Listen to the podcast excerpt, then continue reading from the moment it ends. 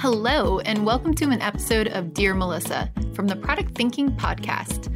The lines are now open, and we're ready to answer your most pressing product questions.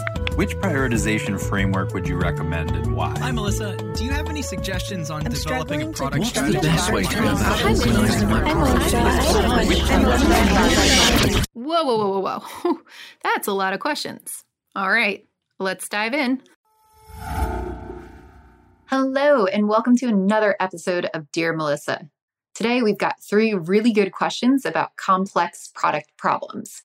So, stuff about compliance and how do we deal with physical goods and digital goods happening simultaneously, and what does good UX look like in really complicated or complex problems. So, three great questions to dive in. Let's get started. Dear Melissa, I started working in product compliance at a company that offers an alternative credit product.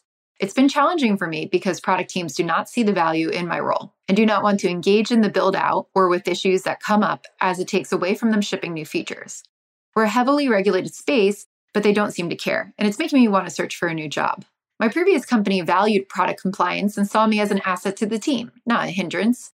How can I help the product manager see the value of my role? Help. Ooh, compliance. Yeah, product people see compliance as their arch nemesis. Compliance sometimes can make you go slower. They tell you what you can and can't do. I hear about this friction all the time, but it really doesn't need to be that way. Heavily regulated industries will always be different than the ones that aren't. You know, not everybody can build a dating app, but there's some kind of excitement to that.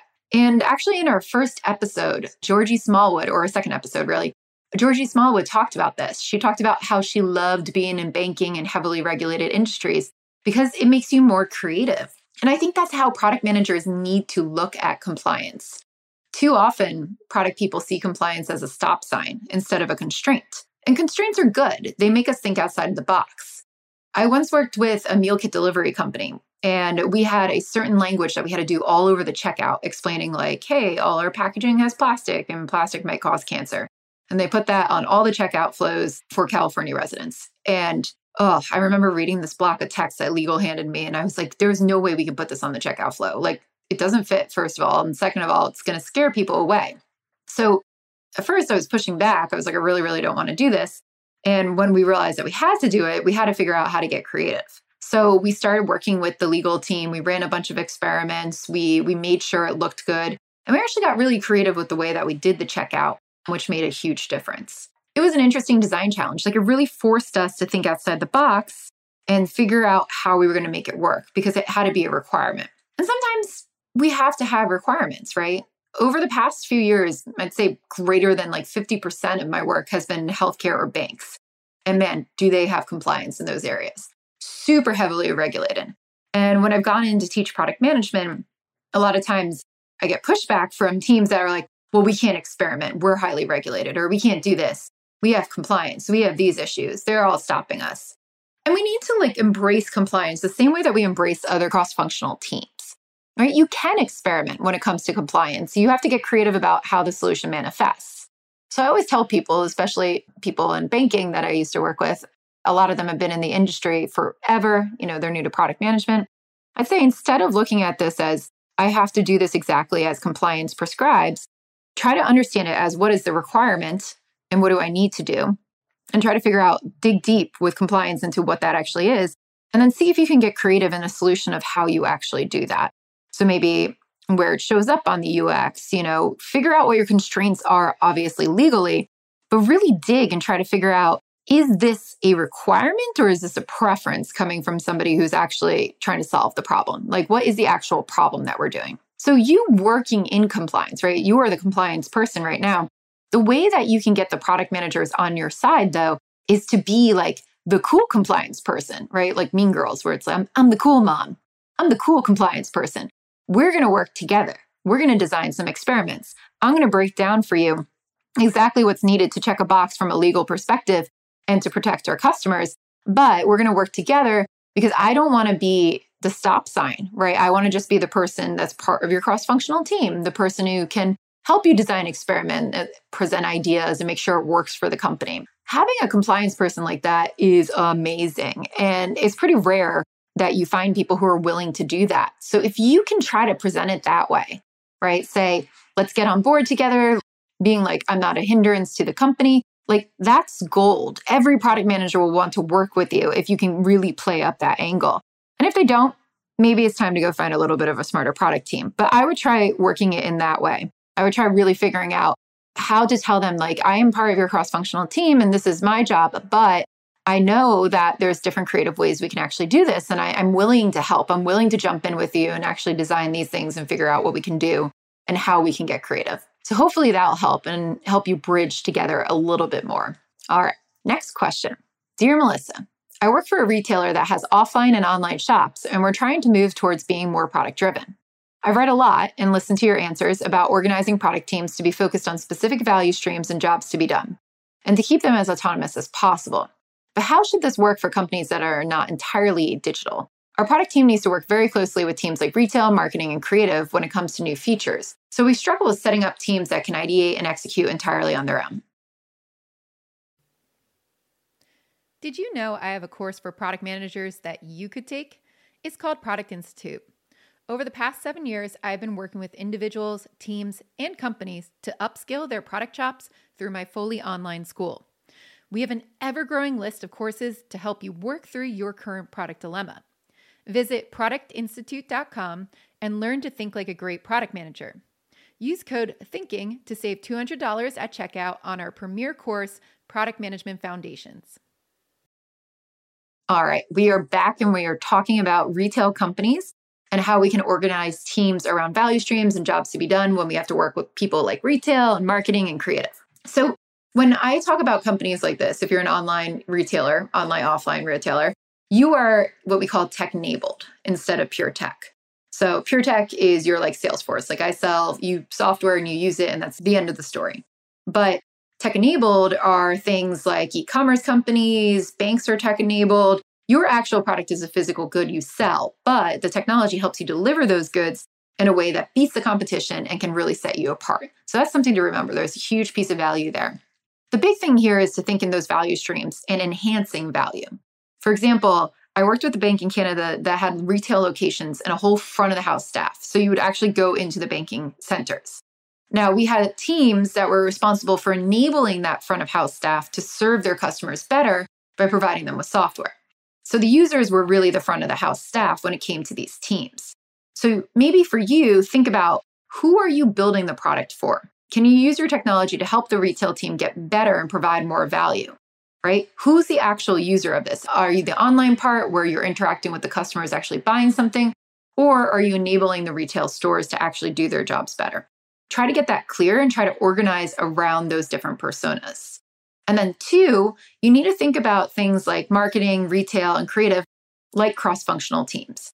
So, if you have to work really closely with retail, the question is are those your users? So, you need to be actually interacting with them to do user research to learn more about the customers and help incorporate that into technology. Or are they actually building things with you, right? Like I try to treat them more like a user if you're building software for them Whereas marketing and creative actually have to deliver things.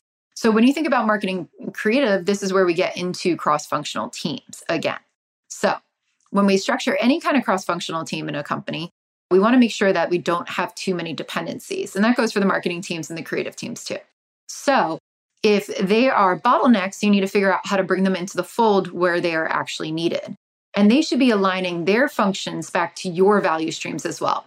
Sometimes marketing organizes itself very differently, but you need to make sure that you have like a point person or a lead person that goes with your value stream in each one of those things so that there's not that many bottlenecks and everybody could be working towards the same end goal. So I would really look at that. I'd look at your organization and say, all right, who's my user for these different products? Is it internal user and external user and treat it accordingly? And then I would also think about bringing into the fold creative marketing, all those different people needed to actually execute into those cross functional teams. Now, that doesn't mean, you know, they have to spend all day on a scrum team. It's just that they're aligned to you. You know who to go to. They have capacity to help you, right? Like it's not a bottleneck.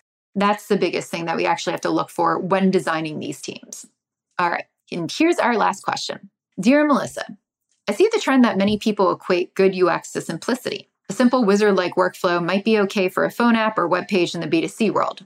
But I work on a product that is helping users to tackle complex 3D engineering tasks, construction of huge infrastructures, simulations of physical phenomena. Ooh, that's interesting. Building of airplanes, etc. These tasks can't be simple by definition and require a lot of flexibility and functionality. In my experience, blind simplification of the workflow often leads to a UX quality decrease. It's a challenge to get UX designers on board with this very niche user workflow. What is the best way to approach this challenge and what UX principles would work best in a complex product environment? Ooh, I really like this question because I think UX is so much more than just simplicity. And I don't like that word simple. Simple is like dumbed down, it's not complex. A lot of the problems that we solve in B2B software are actually complex problems. B2C software too could be complex problems, but you know, it, it doesn't need to be a simple solution to solve a complex problem. I think that's actually hard. So what I think you need to remember is that UX is more than simplicity. It's not just simplicity.